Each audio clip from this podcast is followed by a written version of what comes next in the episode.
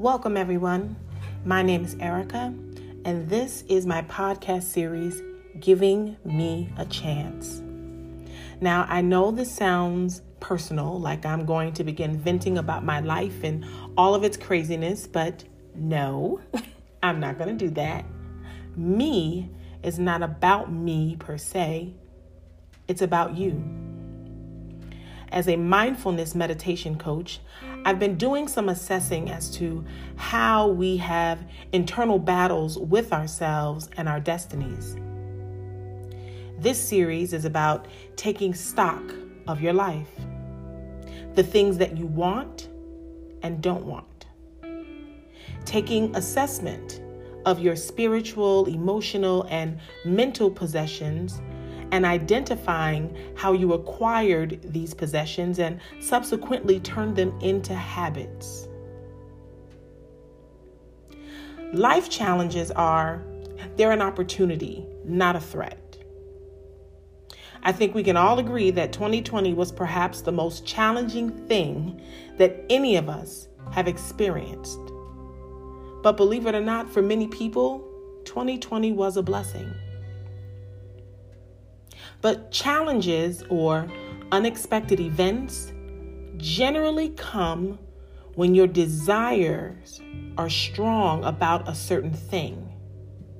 And the universe will shift your life to align you with that thing. Have you ever had a prayer answered or an opportunity present itself that you've always wanted, but it happened right after something tragic happened? Yeah, I've gone through that too. I'm going through it now. But see, your alignment doesn't happen overnight. A series of events must take place to put you on the road to that thing, to that dream, to that desire. So many of us are on that road right now. And we have on our traveling shoes, so while we're walking, let's talk about me. And yes, I mean you. Who are you? When asked that question, most of us say our names, our titles of mom or dad, or our profession as a lawyer or an accountant, or some people simply say, I am me. But what is me? Who is me? What defines your me? Is your me happy, healthy, energized, motivated, mentally sound, grounded, and excited about life? The word me is personal. It encompasses all of what and who we are and what we are supposed to be doing.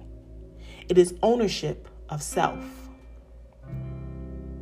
Today, we are going to discuss me and work towards creating a new me. Have you ever felt like there was an internal battle going on inside your mind and emotions? Well, that simply means you are in an internal fight for your life. But guess what? Me always wins. I'll say that again. You're in an internal fight for your life, but me always wins. So the question is, which me wins? As there are two sides to a coin and two sides to a story, there are two sides to you. So here is round one, me versus me. First on the left, we have me, mediocrity and excuses. And then on the right, we have me, maximum excellence. Both of which are you, both of which are inside of you. But one has had a front row seat in your life, showing up as everything you don't want, while the other me has been filed away in the back of your mind under, I'll do it tomorrow. And then every day, every week, every month, and every year becomes tomorrow. And you sit and you look and you say to yourself, I'm still in the same place. I still haven't lost the weight. I still haven't taken that trip. I still haven't. I still haven't. I still haven't.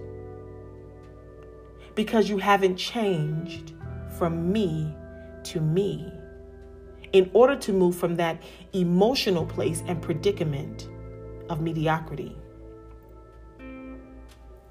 At the end of a life, one is returned to the earth by burial or cremation. As humans, we are a part of the earth and connected to it. And anything that grows or comes from earth must be watered and well nourished and fully taken care of in its natural state. Isn't it amazing how we are so eager to eat and buy organic foods, but struggle to be who we are organically born to be because we are feeding ourselves with excuses? But we continually look to the sky, praying and crying and expecting the best to come and find us, even though we've done the least for ourselves. The word mediocre comes to the English language by way of the Middle French period from the Latin word mediocris, meaning moderate, commonplace, or halfway to the top. So ask yourself this: what have you begun that you stopped halfway to completing because of excuses? A good friend of mine and mentor, Hisami Pettiford, once said to me that excuses are nothing but well-trained lies. And these lies have impacted the way we think, the way we behave, and most importantly, the way we treat ourselves, which is the blueprint we give and teach others how to treat us. So what excuses have you made that have kept you halfway to the top? Later on in the podcast, we'll create our list of what's been holding us back. But first, let's identify the biggest thing that leads to mediocrity, because it does not happen overnight. Well, simply put, it's procrastination. We fill our time with other people's stuff, convincing ourselves that we're being a helper, a friend, a hero, a good companion. But what about me? What about me? How many times have you said that? How many times have you felt that? And how many times have you said that to someone you helped or supported and they had nothing to say? So which me are you fueling when we use our time, energy, thoughts, talents, and ideas, and invest them into others, leaving our time depleted and energy washed away? Yeah, we feed the beast of mediocrity and excuses. We feed me. Because how dare we tell ourselves the truth of how we wasted time with X Y Z instead of investing it in ourselves? How dare you be honest with yourself when you have excuses like, I'm too busy, oh, I don't have the money, or I don't know how or where to begin? But when those around us need help, we somehow find a way to squeeze into our superhero costume, show up, ready for battle, win the war, leave them with tools and resources so they can move forward, and then we return to ourselves feeling empty and exhausted. Now, in order for many of us to see things as they really are We have to write them down. This podcast will be weekly, and each week we will focus on developing our new me, maximum excellence. For this week, write down a list of things you've always wanted to do but didn't. Things you started but didn't finish. And places you wanted to go but didn't. And why these desires were never brought to fruition. It's time to take ownership of me and replace mediocrity and excuses with maximum excellence. But before you begin writing, I want you to sit still in silence and simply breathe. We become so engulfed in our day, many of us forget to simply breathe. I want you to find a chair that's very comfortable for you. Sit upright, clear your lungs so that they can take in air, and take ten deep breaths through the nose and out the mouth. Do this three times, and don't think about anything except breathing, because at that moment, the only thing matters is right now.